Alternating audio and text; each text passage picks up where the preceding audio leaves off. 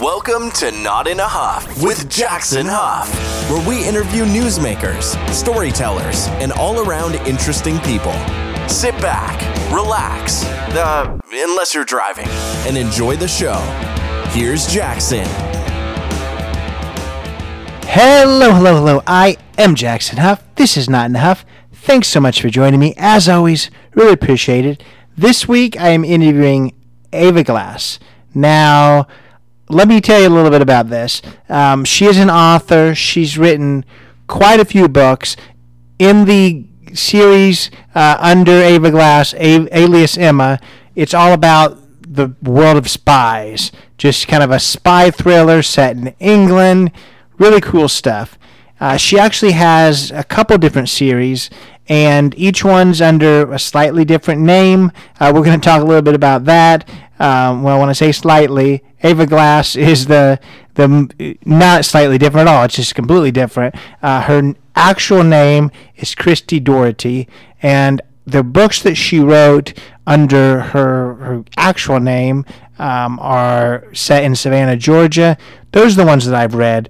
Amazing books. I love kind of those southern mysteries. That's kind of my uh, my genre, if you will. Read a lot of different things, but definitely like that. Um, so she wrote those. She wrote as C.J. Daugherty, uh, a young adult series set in kind of a boarding school in England. Of course, there's a, a very famous famous series uh, set in a boarding school in England. Um, I don't know if you've heard of Harry Potter. Of course, that's not the one she wrote, uh, but she did write uh, a boarding school um, series there.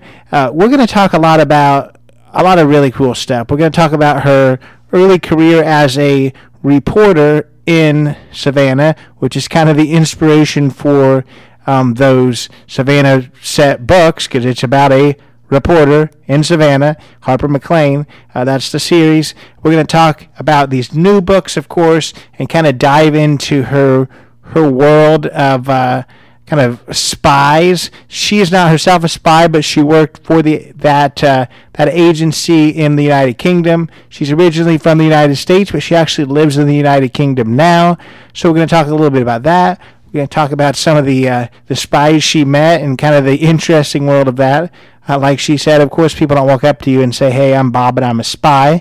So it's kind of a weird, weird world of that. Uh, we'll talk about the time that she uh, she met a spy in her uh, her early job interview and didn't necessarily realize it uh, until uh, until a little bit later. So that's a that's a fun story.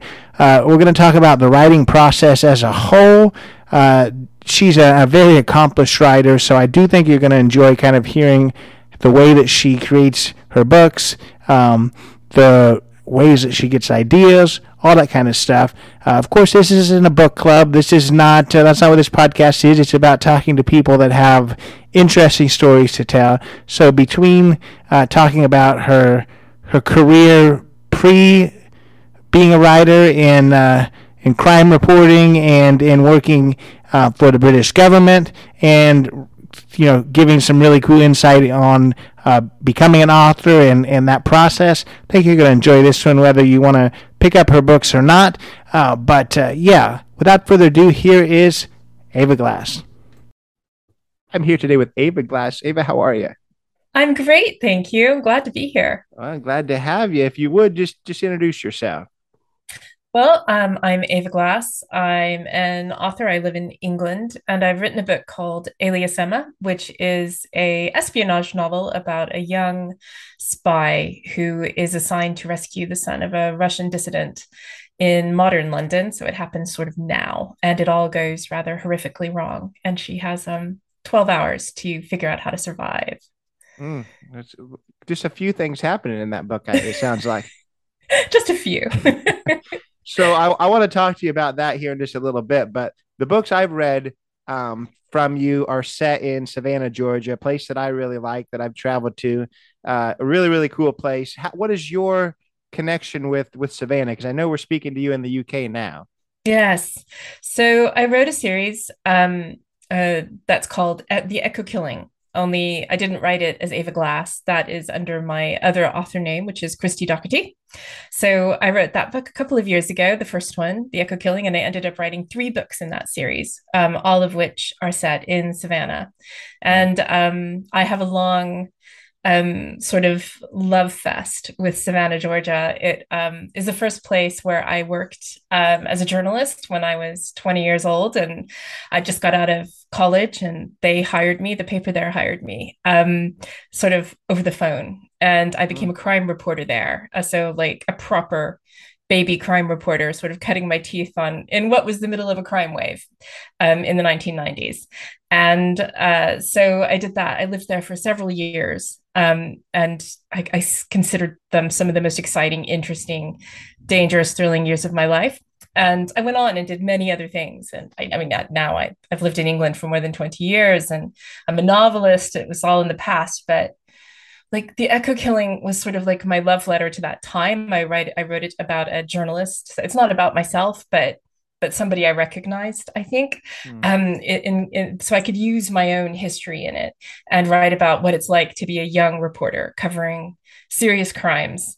And and I made it as realistic as I could. I didn't I didn't have to how to put it. With some novels, when you write them, you have to really reach to bring the excitement in and to bring the mm. danger in and that life is just what it is. So i didn't i could write it realistically what it's really like to be a young ambitious crime reporter in a southern american city in the middle of a crime wave. And so that that was a, a, a book of love in a way the echo killing.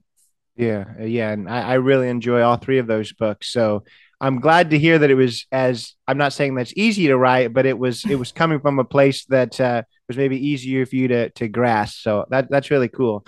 I want to kind of talk to you about because you talked about you've done a lot of things other than writing. I know you've had quite the career. Talk to us a little bit about what you've done outside of uh, you know the the written word.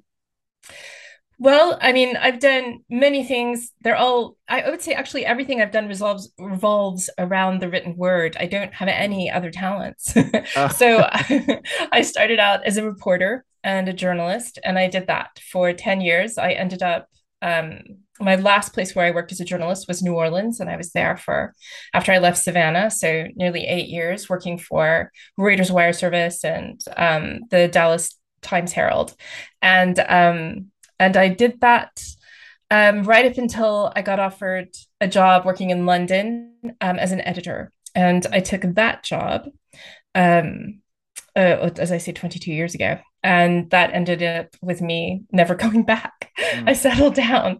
And, um, and since then, after that, um, after working for a publishing house in London, I went to work for the British government for five years mm. um, as a consultant in communications. That's the only time I wasn't writing really in my history. And then I was sort of teaching other people how to write for the public.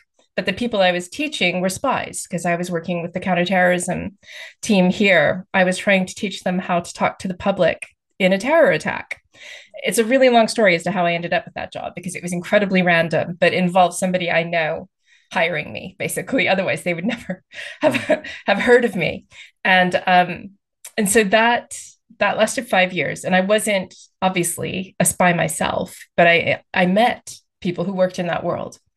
And it was a very strange experience because there's only so much they can tell you if you're not one of them. And there is only so much they'll tell you even if you are one of them because they don't trust anybody. Mm. and so i still don't know how much of what i learned was really true Mm. um, it was a very, very fascinating, unusual time. And I left thinking someday I have to write about this world. Someday I have to write about what I saw, like the little bits, the little glimpse into what it's like to do that for a living. And that became Alias Emma. Yeah, no, that's that's really awesome. And so where are you? You you moved to the UK. Where are you originally from? Is it the United States or where is it? So um, I did grow up. I grew up in the states. I grew up actually in Texas, so not far from um, from where I ended up working before I moved here. Um, so yeah, so my my background is in America. Uh-huh. I have family on both sides of the ocean, and I ended up um, living over here. Yeah, and that may be the the answer to the next question. It's just that you said that you found a a job in London, and that's what moved you. Did you just find something that was just too good to pass up? Were you trying to get back across the pond, or or, or how did that happen? Because I mean, maybe you've got good connections, and you probably do, but I mean, jobs across the you know across the world doesn't normally just land on somebody's table. It's funny. I I I have no plan to my career. I never had a plan. I've I've compared my career as less of like a like a ladder than just a runaway train that mm. just is it's just going where it goes and I'm just hanging on. yeah. and occasionally I fall off and I land somewhere like New Orleans or Savannah or London. Mm. And so the London thing was not planned. I mm. did a freelance job for a British publishing house when I was living in New Orleans. And um, my editor and I really hit it off and it turned into a pretty long job that lasted about like three or four months that I was working on it. And when it finished, she offered me a job if I could, you know, if I would was willing to move. And I was just at that stage of my life where I was ready for a change and I didn't know what to do. And I saw that as a sign from the gods that I should just try it. And so I went for two years and that was the plan. And I never came back. Yeah. Well, that's really awesome. And I, I think kind of the next question you've, you've answered uh, uh, mostly, but I want to just kind of dive a little deeper into it on how you get your ideas. It sounds like you pull a lot from what you what you know. Um, you know, I, I've I've talked to a lot of authors that some are just completely personal experience and just twisting them a little bit. Sometimes they're just pulling from the headline. Sometimes they're getting them in dreams. So I'm just wondering, you know, you have the writer. You were you were a crime journalist, so it's not too big of a stretch to go there. You worked in you know the the spy world, so that's not a big stretch either. Um, I think you have another series that maybe that one you, you, I don't know I don't know that you've done that. Um, but where do you get like the actual ideas beyond that? Because I'm sure you didn't. You, I don't think you've done anything in the spy world where you had 12 hours to save the the world. I just think ideas like inspiration comes from the oddest places. So my first the first series I ever wrote was actually a young adult series called Night School. Mm-hmm. And there were five books in that series and it was it's it did really well internationally. It didn't do as well in America or Britain, but I am telling you, I am famous in Poland. Just mm. absolutely can't go anywhere in Poland. so it did really well in Europe for some reason. I couldn't tell you why. And that series was inspired by something I saw in a British newspaper, which was a picture of a secret society that two of the British prime ministers of the last 15 years were members of when they were kids. Mm. And it's called the Bullingdon Club. And all of the the government at the time the leaders of the media, the biggest newspaper reporters, the biggest investors and business people were all in the secret society when they were kids, basically, when they were 18 years old. And I found that fascinating. And so I wanted to write about what that was like.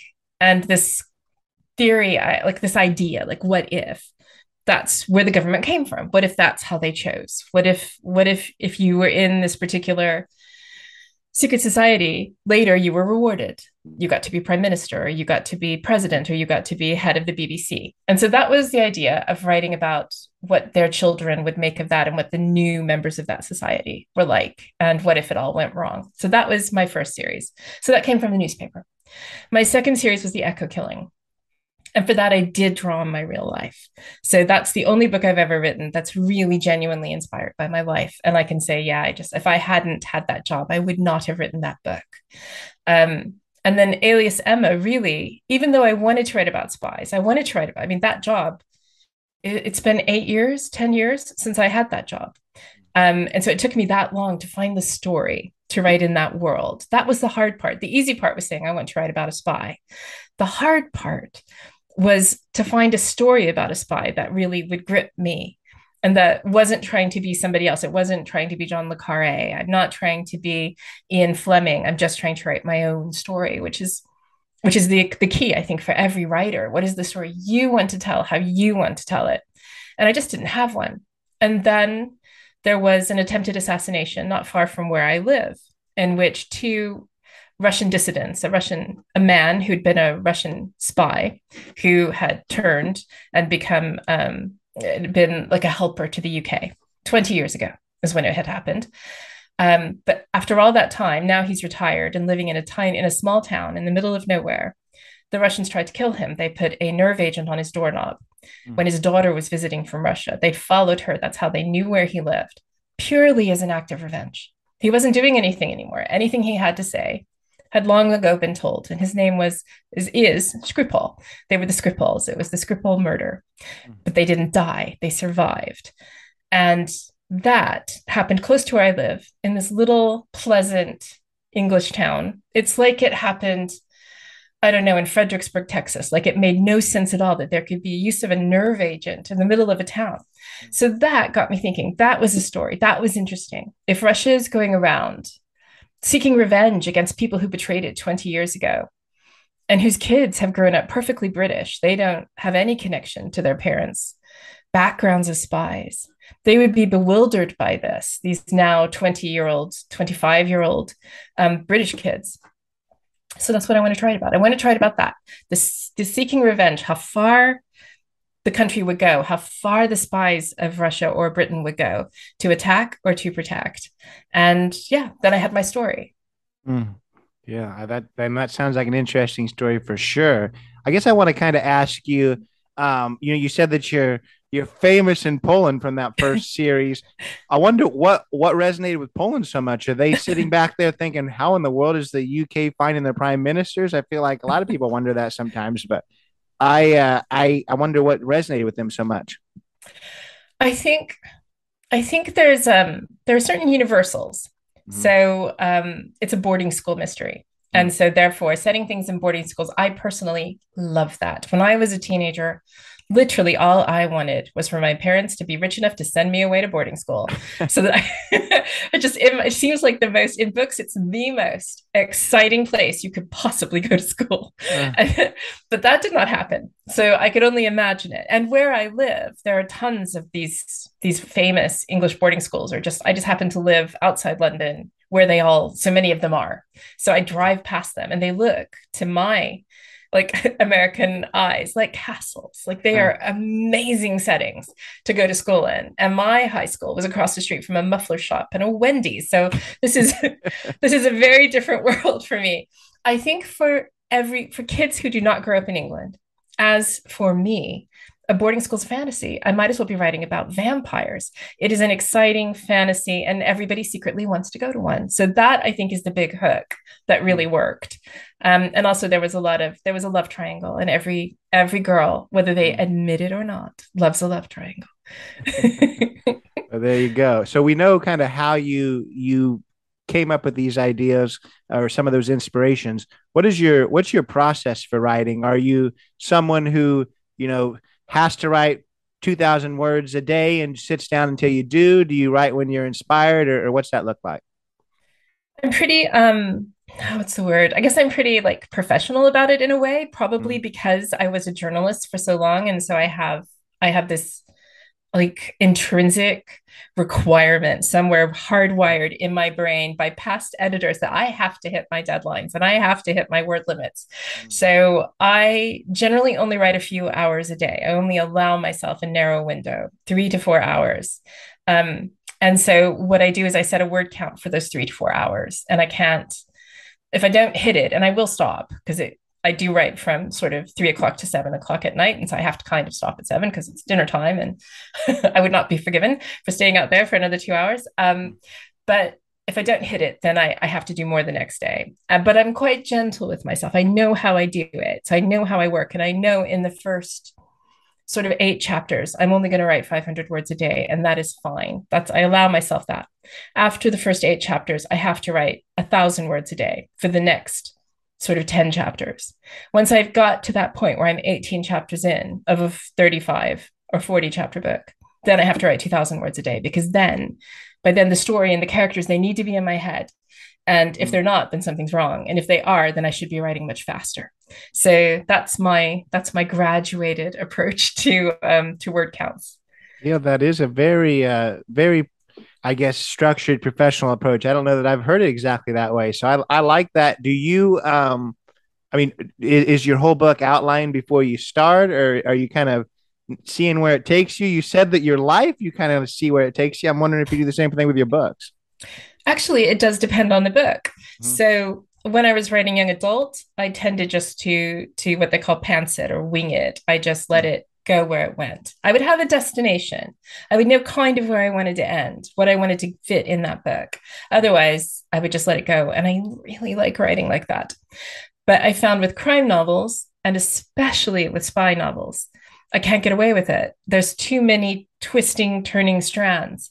And so I have to have at least a pretty good outline of, of where I want everybody to go and and when I went to introduce new strands. And so I I do have like an eight page outline ish, not chapter by chapter, and not certainly not scene by scene. That is just I just can't even imagine a scene by scene outline, but just generally this is where I, I, I should be around now, and that helps me not lose things. I, I but I think it also makes it like I don't know. The structure, the additional structure is not my favorite. And if I could still get away with just knowing how I want to start and how I want to end and just writing it, I, I swear I would. I, I, it's my favorite way to write. But I'm too scared with spy novels. I'm too scared of losing something and, and getting lost in my own story. Yeah, no, I, I, I hear you there for sure. I feel like if you just let it go for too long, you wind up with a, a thousand pages and you got to figure out what the world to do with all that. Um, exactly. How how many books have not uh, not been finished? Are you somebody who, if you hit a spot, are you do you do you shelf it and go to something you're more inspired by, or do you find a way to make things work? I definitely find a way to make things work. I have, I've had books where I got really stuck, um, and there was one I just couldn't start, and I was really worried about it. Um, and it took a really long time to start, and but I figured out I wouldn't let go of it until I figured out that I just needed to move it in time. When I moved it in mm. time, I could tell the same story now, but without the things that were weighing it down. And so that's what I do. I try to figure out why it won't write. I would say the echo killing is the one that I shelved for the longest. I started writing that in 2006 and I didn't publish it until 2014, I think. No, later than that 2016 i think is when the echo killing came out. So that's a long time for it to be sitting in a drawer. And i threw away everything i'd written before. I just started fresh but i used the same idea. I knew i wanted to write about this reporter and i knew where i wanted her to live. I just couldn't get the story to work until then. And so i think my approach is that i wait till it's time for the story and so then when i write it I, I i won't force it i won't force a story i'll put the whole idea away um, maybe for a decade sometimes, and then come back to it later when the time is right, rather than throwing the idea away forever. Yeah, yeah, I think that's really that's really awesome for sure. And I I wonder too, because I when I've talked to to authors, definitely accomplished authors like like yourself, I feel like there's two there's two kinds, and maybe maybe you're a third kind, but there's a kind that you know are love their book so much that they finish the book and they're like, I think this is the best one I've ever written. I'm super excited about it. And there's the, also the kind that like, well, I mean, I did the best I could. I'm not exactly sure whether this is is what it needs to be or not. So there's the pessimistic and the optimistic ones. Where where do you sit? It kind of depends on the day. Yeah. So every time I sit down to write a book, I'm so confident in my idea and I feel so ready. And I'm like, chapter one, here we go. This is going to be great. And then obviously just immediately run into a wall because that's how chapter one works. It is just chapter one is a wall that you run into over and over again. Mm. Um, I think I get to chapter eight and I'm always super confident and very excited. Like, yes, yes, yes, this is working. This is great. This is the greatest idea I've ever had. Then I get to about chapter 16, the middle. The middle is just, it's the land of of tragedy and heartbreak. And so I'm in the middle and I'm trying, like, what can I do? This is the worst idea I've ever had. How can I, why am I writing this horrible, horrible book? Hmm. Then I get to chapter 25 and I'm like, this is fantastic. And I race to the end, feeling like a genius. Then I sit down and read it all over and I want to quit and go do something else for a living. I could be an, an architect. I've always wanted to be an architect. I have no talent, but maybe if I retrained, um, it's only by the time it gets to copy edit copy edit or maybe even the proof edit stage, the very last stage, do I then kind of get my confidence back and think, oh, actually, that's a good line. This isn't too bad. There's at least one good line in this book. So I think I'm somewhere in the middle of the misery, this is the worst thing, and the amazing, I'm the greatest writer ever. I like it. I like that. I like that you've got, you know, you got your stages of I don't know whether it's grief or or accepting, but you've got that those stages. So that's that's really funny for sure. And you know, we talked about how you have written three different series I, I don't know whether this one's turning into a series, but you've written three different, you know, areas, and all three have slightly well, two of them have slightly different names. One of them has a totally different name. Why is it that um, I guess you you write under under different names? Ugh, it's such a weird thing. Publishing is so strange, and I still am not sure I agree with it. But okay, here's how it goes. so my first book was young adult, and publishing is like obsessed with the idea that if you publish your adult books, the books you write for adults, under the same name as your young adult, then they'll get misfiled, misplaced, and everybody will get confused. The bookstores will put it with the young adult instead of the adult. Libraries, librarians won't know what to do with it, and people don't like confusion. So I had um, for my young adult, I was CJ Daugherty. For my adult, I was Christi Daugherty. And um, then I took a break and worked on the espionage. And what I'm told is, well, this is such a different genre from your, like my Savannah, Georgia reporter crime novel to British, London based um, spy that it should it needs a completely different identity. So because it will just confuse people and it will confuse librarians and it will confuse bookshops. And i'm like okay fine you know, fine, mm. fine. But on my website, I do put all the names, so then all the books, and I'm very open about the fact that I use pseudonyms. Um, and I'm just kind of, I mean, it's it's always been that way. So I there's this amazing Scottish writer from the 1920s called Josephine Tey, and it's T E Y. I highly recommend everybody read her book. She was sort of like a Scottish Agatha Christie. I love her. Mm. Um, but she wrote plays under the name Gordon something something. She wrote books under another man's name and she wrote under her own name. It is just the way publishing is. People have always had these different, you know, nom de plume. And they, I, I find it, I'm kind of coming around to find if this is a tradition, I'm willing to embrace this tradition, but it's also super confusing in a weird way. Yeah, is I feel like it would be a little bit scary as a writer too. Like I feel like I've built a little bit of a fan base under this name, and now I got to find a whole different fan base that may not I mean, you were talking about it may be confusing for a librarian, but what about the your readers who know you under a certain name and now had no idea it's the same writer? Well, you would think, right? Like that yeah. is exactly the conversation I've yeah. had with with people in publishing, and it is just odd. Publishing has all these strange quirks mm. that have just been around forever. The way they pay royalties, the way they, you know, they sell books, the way we do names for books. Um, that I find like as an as somebody who didn't I didn't come up through that fiction world i didn't i didn't spend years working in it if you just step into it it's just like why are you people like this mm. why is everything like this and it's just tradition so i am you can fight it or you can go along with the flow and i'm going and i'm hoping people come with me but they are very different do- books and you could see it also as ava glass will bring readers to christi because i'm open about my other name and christi and cj will bring writers to to ava and christi and i mean readers i mean not writers so mm-hmm. you see mm. what i mean like it is um hopefully it crosses over that's all you can you can only hope yeah and i feel like you would get your most loyal loyal readers to to cross over with you and those that are I don't know, fair weather fans. I could just see them leaving a, a bad Amazon review. Like this is nothing like her other books. I do yes. not like this. exactly. so I, I could I could see the issue there. Um, and this is a dangerous question that you can you can pass on too. But I've talked to a lot of uh, a lot of writers that are, are very well accomplished, award winning New York Times best selling writers. But exactly what you said that they've dealt for 20, 30 years on a tradition of publishing and how it works, and they're burnt out on it. And there's several that now, with the advent of Amazon, they're doing a lot of things on their own because they don't want to deal with all of that, all of mm. the the hierarchy of, of that. Yeah, I completely, yeah, I know what you're saying. And I, I do too. I know people who've switched over. I actually see like internet publishing, new publishing as, as just an opportunity. It just gives control to authors so that they can do what they want for the first time ever. You can sign with a publisher. I'm with Penguin right now with my series, and I like them a lot. Um, I, have had past publishers I did not like a lot, and if they were my only option, absolutely, I would 100% like put my books out myself. I love that idea.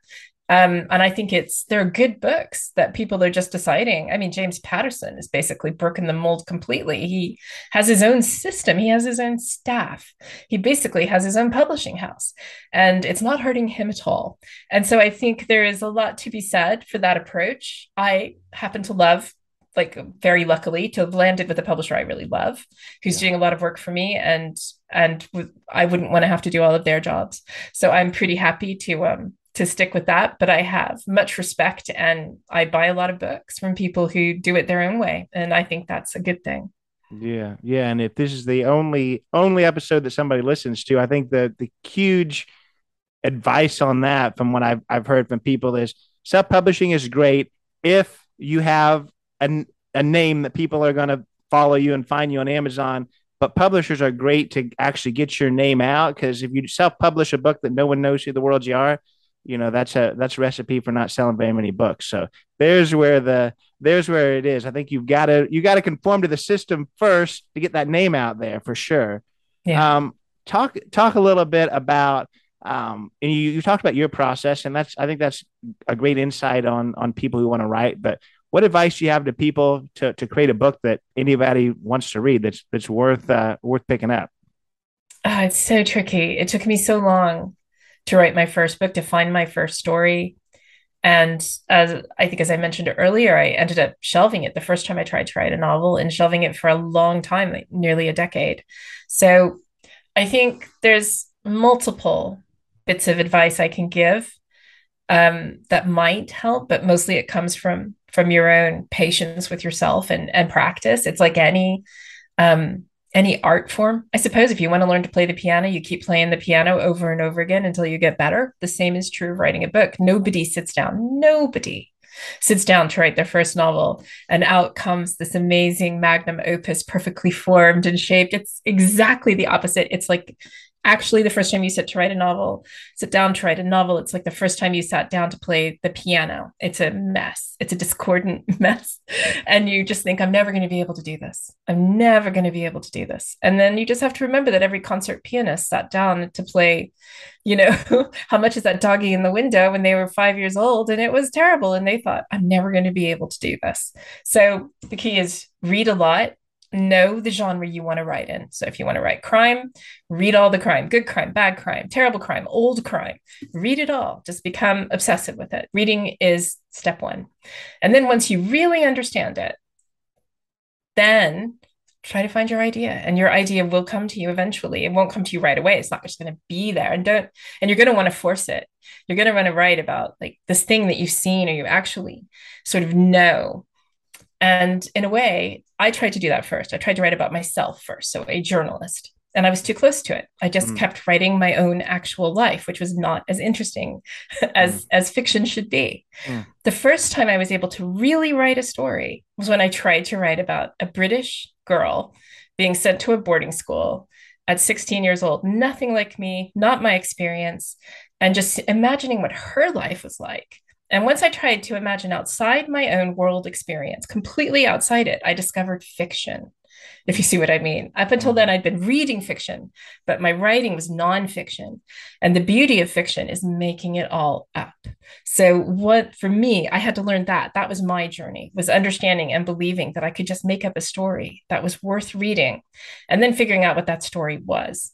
Mm. And and once I did that, it was the most freeing, liberating thing. It was like flying when I started writing because I was doing.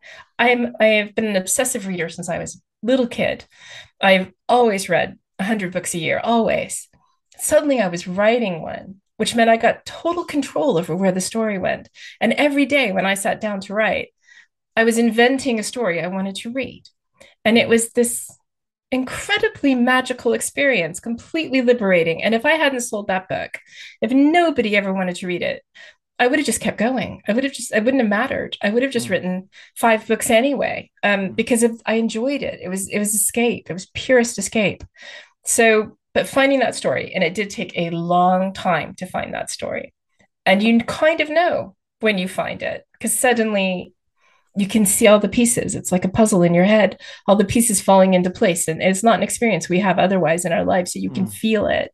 You can physically feel the shift from a terrible story that won't work to a good one that you want to read you really want to read it and to read it you have to write it it's the way we write we write so we know how the story ends otherwise nobody will ever know because mm. you haven't written it so find that story and take your time don't force it it will come to you in the most unexpected way you'll read a book and you'll think yeah wait what if somebody wrote that? What if they gender flipped it? And what if she was rescuing him? Mm. And what if she wasn't a cop? What if she was a spy? And so then what would be the reason? Why would she be that's how it goes? And when you when you when that story comes to you like that, then then you got it. You got it. Just write it down really fast because you will quickly forget it. Mm. Just write down your ideas until suddenly you think that's the book I want to read. Mm. Then go write it. I love that. I love that. And I think that, you know, there's there's a tough question here. I think maybe to answer and then also for for a listener to to hear how how much of, of being a writer do you think is a learned skill just like you're talking about piano. I've talked to somebody that's a professional pianist and they say you can get to a certain point but then there is a natural ability, there's an innate ability that takes people beyond that and actually that's where the ones that are concert pianists. How much of being a writer do you think is a learned skill that somebody can eventually hone or there's just a spot where if you're really going to be a good writer, if there's just a natural ability there? Mm, that's such a good question. Oh man, I think there is. There's talent is a thing. Talent is real, and I've known amazing, talented guitarists who couldn't write put two words together of of any story, but could make magic out of an instrument. And it's and you do, of course, you do have to figure out where your talent lies and whether you got it or not when it comes to writing. I can't deny that.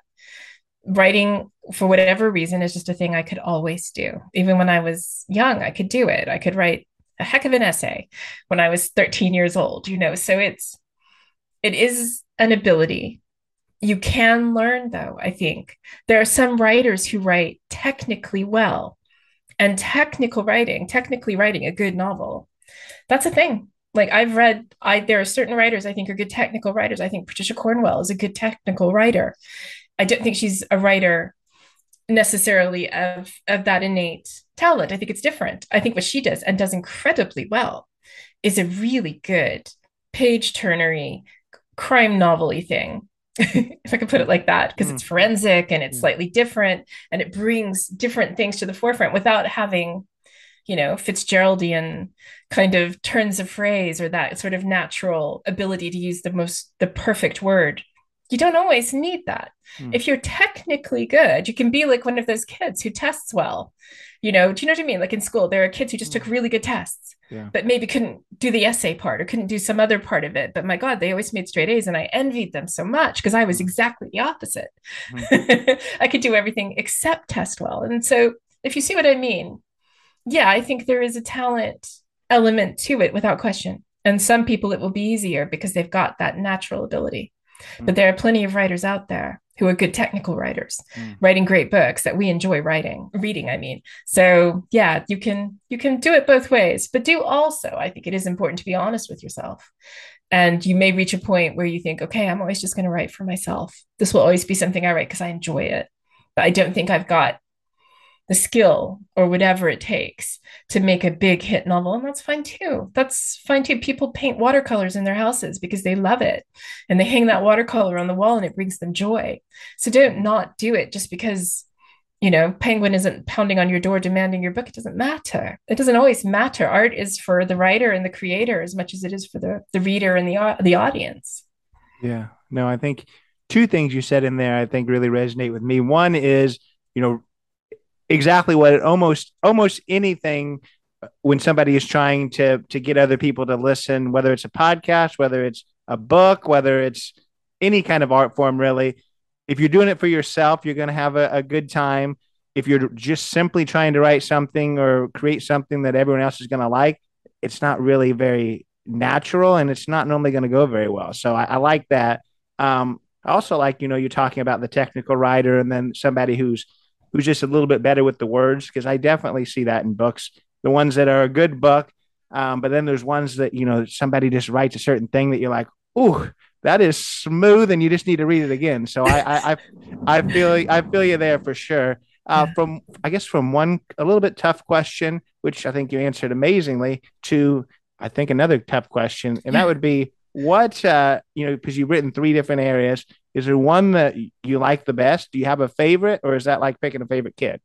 Ugh, it's so hard to choose because every time I've written of the three series that I've written, um, Night School, the first one. I I've never had a more joyous experience writing since mm. because it was I didn't know what I was doing and there was nobody to stop me. And so I could just write what I wanted in a way I wanted and it was absolutely free. I just felt free the whole time. I could tell my publisher this is what's going to happen in the next book and she'd be awesome go and I would go write it and it was just wonderful and when you're writing for young people they're so accepting and you can take chances and they love that and you can you know you can do things that you know it's just it's a different world and you're so rewarded as a young adult writer because teenagers are utterly delightful and joyous. And i would i still still to this day get emails from teenagers telling me they love me. Like everybody just says i love you. You're the greatest writer ever. And i'm like god i love kids kids are amazing. They just lift you up. They constantly yeah. lift you up and you try to give back to them. And it's just this amazing experience to have. So i loved that. Writing about the echo killing. So setting a book in savannah in a city i love with um, people like i kind of can relate to and i remember experiencing that life. That that was pure joy. I loved her voice. I loved um, Harper McClain's voice. I loved her best friend, Bonnie. I loved the cops she worked with. I knew those cops, like I knew cops just like that. And I loved her whole life. And so that it's hard to explain. That took me back. It made me feel like I was 22 again. And I enjoyed that so much. It was just this exhilarating experience of just going out of my own world back to this this place I I don't get to go to very often anymore because I live so far away. So mm. I adored that. And I I just I would have written 50 books in that series if I if my publisher had wanted to keep going. I wrote 3 and I loved it, but if they'd let me go, I would have kept going.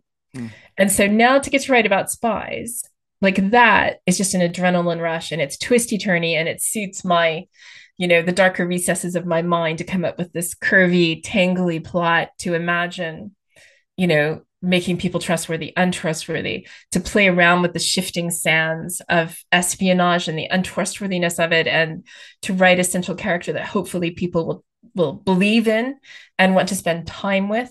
And also, more than anything, to write a female spy who looks and feels like a like a male spy, like the spies we grew up with, like James Bond, like mm. you know, like Jason Bourne. I wanted to write a female equivalent of that and and to show because I met a lot of female spies, and some of the greatest spies in history have been women. It is something that needs to be written.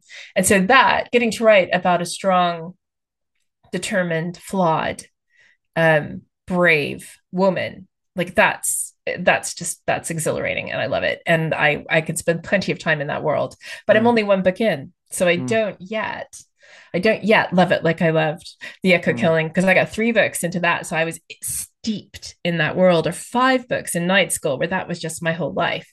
Mm. So yeah, give me another book and then I'll tell you which one is my favorite.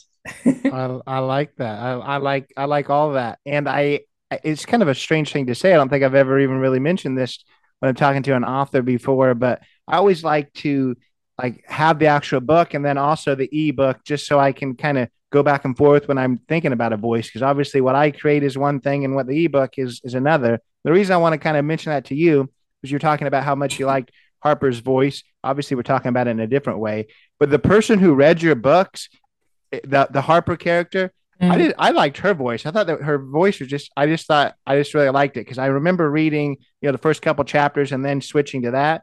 I'm like, mm. I need to listen listen to this because I think she did an awesome job in reading it.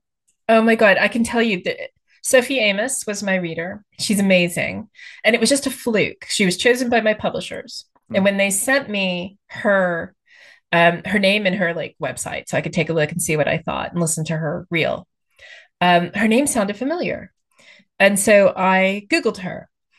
And she was from New Orleans, which is where I had lived before I moved to England.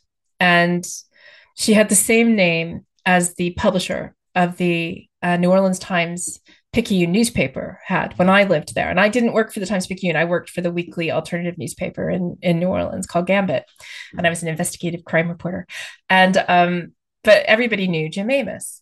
And so I they gave me her email. So I emailed her and I said, Are you by any chance related to Jim Amoss? And um, she was, she's his daughter, and she'd grown up crawling on her hands and knees around the newsroom of the Times Picayune. She had lived in newsrooms. That was her you know, bread and butter. Her dad was one of the most famous um, editors in the South. Mm. And here she was reading my book about a newspaper reporter in Savannah, Georgia. And I just thought that was perfect.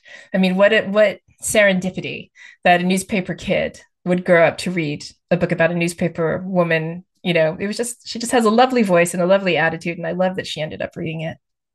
Yeah, I that that's even more amazing. So yeah, it, it did feel like kind of kismet. So it does sound like there's a reason for it for sure. Uh, you, I mean, you've done a really good job already, kind of covering what your your different series are about, what the, your current book is about. Uh, I guess I just kind of want to open the floor, talk about whatever you want when it comes to this new book, what people are going to to find when they pick it up. Um, if you want to cover anything about the previous ones, that's that's perfectly fine. We can focus on what you've got going now, uh, but the floor is yours to to talk to the listener. Oh, that's great. Thank you so much. I suppose um, I love the chance to talk a little bit more about where the idea for Alias Emma came from, because it had all these, we talk about ideas and writers' ideas and how they get them. And so the Skripal attack happened in 2018. And it was huge news over here because it was a nerve agent used on British soil and it was clearly um, Russian provocation. And it was in the middle of this thing that we have in England, particularly in London. London is just a city of spies. Like there are just spies everywhere. And we have these crazy things that happen where it just momentarily cracks through the, the wall of protectiveness and we see it for just a second. So there was um, a Russian expat who was murdered with polonium in a teapot in an expensive London hotel, which was placed there by former comrades who'd been spies with him for the Russian government, which he had then left to come work for the, the British side. And that was their revenge. So they killed him with radiation. Um, and he died very slowly and very brutally. And that happened in a hotel where I'd had lunch just what, two weeks before with a friend. So that happened. There was a man, I think 20 years ago, who was assassinated with the poisoned tip of an umbrella as he walked across a bridge in the rain in London. A man just poked him with a needle. There was poison on the on the end, and he died within days. And then the Skripal. So you see, we don't even know how many assassinations or targeted assassinations have happened here because there is a war going on literally all the time around us. The Cold War never ended and the war agent the, the the spies are the war agents and they are constantly circling each other and london is one of the places where this happens the most and i just i'm, just became kind of obsessed with it when i was working for the home office of the british government department I was dealing with people who were dealing with domestic terrorism. So things that were happening inside the UK, not Russian um, in those days. It was all you know, related to the war in Afghanistan and that kind of thing. So it's quite different.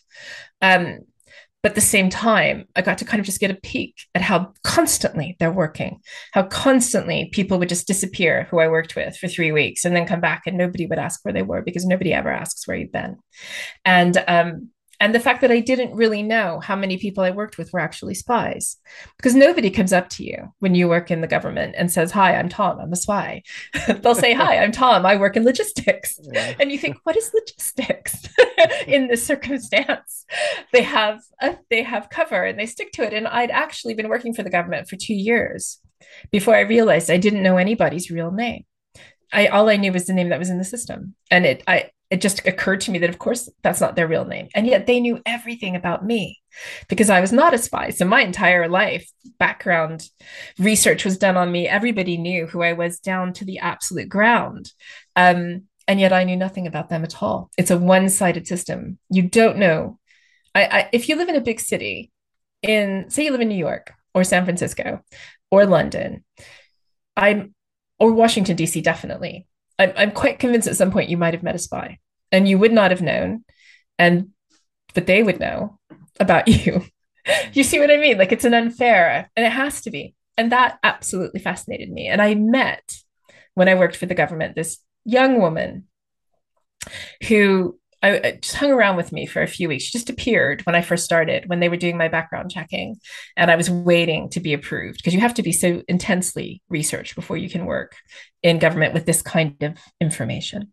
And so there was about a six week gap after they hired me when I couldn't do anything. I was just there and I was waiting to be approved.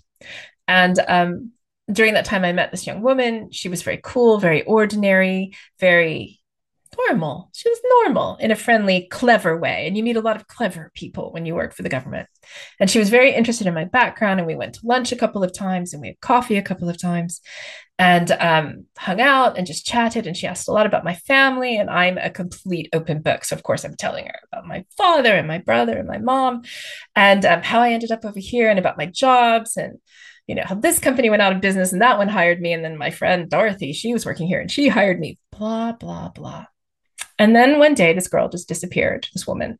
She disappeared. Her name disappeared from the email system. It was as if she'd never been there. And the next day, they gave me my first basic real job. I got to work. She was my background check. She was hmm. never my friend. She was the end of my background check. She was the last step. And I was so fascinated by how calm and cool and deceptive she was.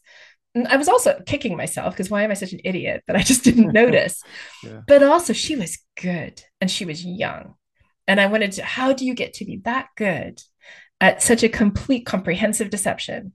And she couldn't have been 30 yet. And so that that fascinates me. So I wanted to write mm. about that kind of person and what it's like to be her. I dedicated my book to her. Alias Emma is dedicated to her.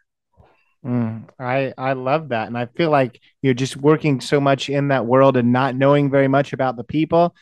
I, I would want to write a book too, just so I'm like I'm finally this person in this book. I know them. I actually know them because I created them.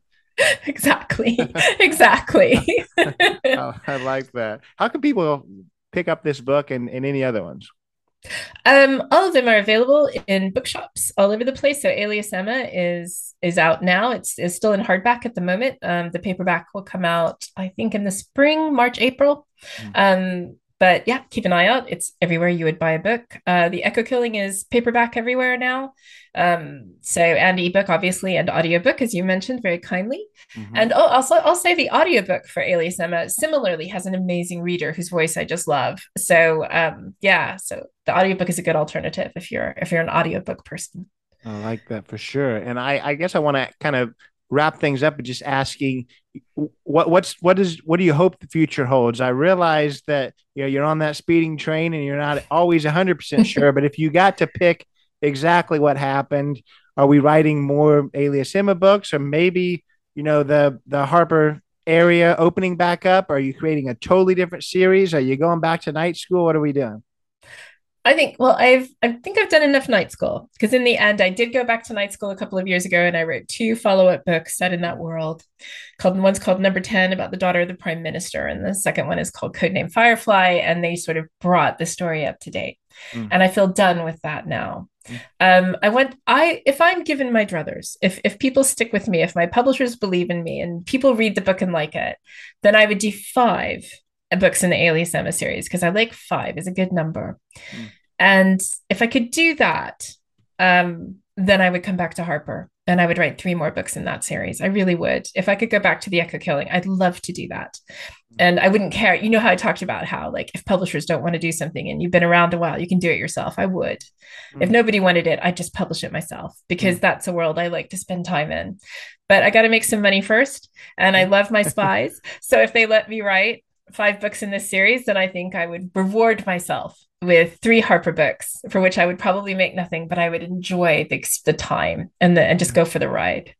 I love it. Well, I haven't read I haven't read the new book yet. That's definitely on the list, but just out of obviously self self uh you know absorption I, I hope that you write those five just so we can get those other harper books Yes. Yeah. well, don't, I've already written two in Alias and The second book comes out next year, and I've written the second one already. So only three books to go before only... I would be allowed to go back to my Harper world. only three more to go then. Yeah. Well, I uh, I guess in truly wrapping things up, where where can people find you? We know where we can find the books, but people want to to connect more uh, with with you. What's the website? What's your social media? Um, so the website for Alias Emma is avaglass.co.uk. And um, I on social media, I'm Ava Glass Books. If they want to find Christi or CJ, I'm CJ underscore Daugherty, and it's Daugherty with a D A U because my parents torture me, and as opposed to a D O U, which everybody types first. and my website is ChristiDaugherty.com. So both of them are out there and they cross over to each other. So if you find one, you'll find the other. I got you. Well, it's been an absolute pleasure. I really appreciate your time. Thank you so much. It's been a joy. So that was Ava Glass. Really appreciate her time. The name things are strange to me, definitely given I have actually read Christi Daugherty's books before even asking her to come join me on this interview. Uh, so strange that there's three different names. We talked about why that's the case. Of course, today she's Ava Glass because uh, you know she's promoting this uh, new book, and uh, and it, it, seems to be a, a, really really fascinating one with a, a, lot going on. I don't know if you remember the plot from the beginning, but uh, somebody has a limited amount of time to uh, to save the world. So just a just a few things happening there. Urge you to check that out. I urge you to check out her other books. Uh, one's under C.J. Daugherty, the the boarding school books. Uh, myself, I can highly, highly recommend the Harper McClain books set in Savannah, Georgia. Uh, that is under Christi Daugherty. Just an amazing author. Uh, I really appreciated her time. She was uh, she was very candid on the, the writing process, how she came up with those ideas, all that kind of fun stuff. Hope you enjoyed this one. Uh, whether you really are, are big on reading and these type of type of books, I think she has books in a lot of different genres. One uh, hopefully is, is of your interest. Uh, if you're not a big reader, hopefully you just enjoyed kind of the story. I, I do think she had some really fun stories to, to share. Uh, just some of those uh, you know, poisonings and all that kind of stuff in, in England, the spy world. Uh, interesting for sure there as well. Go check her out. I will put a link to her page on Amazon. I will put a link to her website. Um, give her some love should you want to uh, to get a book. Uh, follow along with her. And uh, yeah, I, I, really, really appreciate her being here. I appreciate you being here as well. If you are interested in uh, in following along with us, of course, Not Enough Podcast on Instagram, Not Enough with Jackson Huff on Facebook. I really appreciate if you leave uh, five stars on uh, on Spotify, on Apple, and on Apple if you haven't already, and uh, and also leave a written review on Apple. That would be extra amazing. But yeah, appreciate you being here. Another great guest next week. If you haven't listened to all 100 plus other episodes, a lot of great guests in the past, so I urge you to check those out too. Uh, but we'll see you next week. Take it away, Chris. This has been Not in a Huff with Jackson Huff. Thank you for listening. Be sure to join us next time where we will interview another amazing guest who is sure to make you laugh or make you think. Or, hey, maybe even both. But until then, keep being awesome.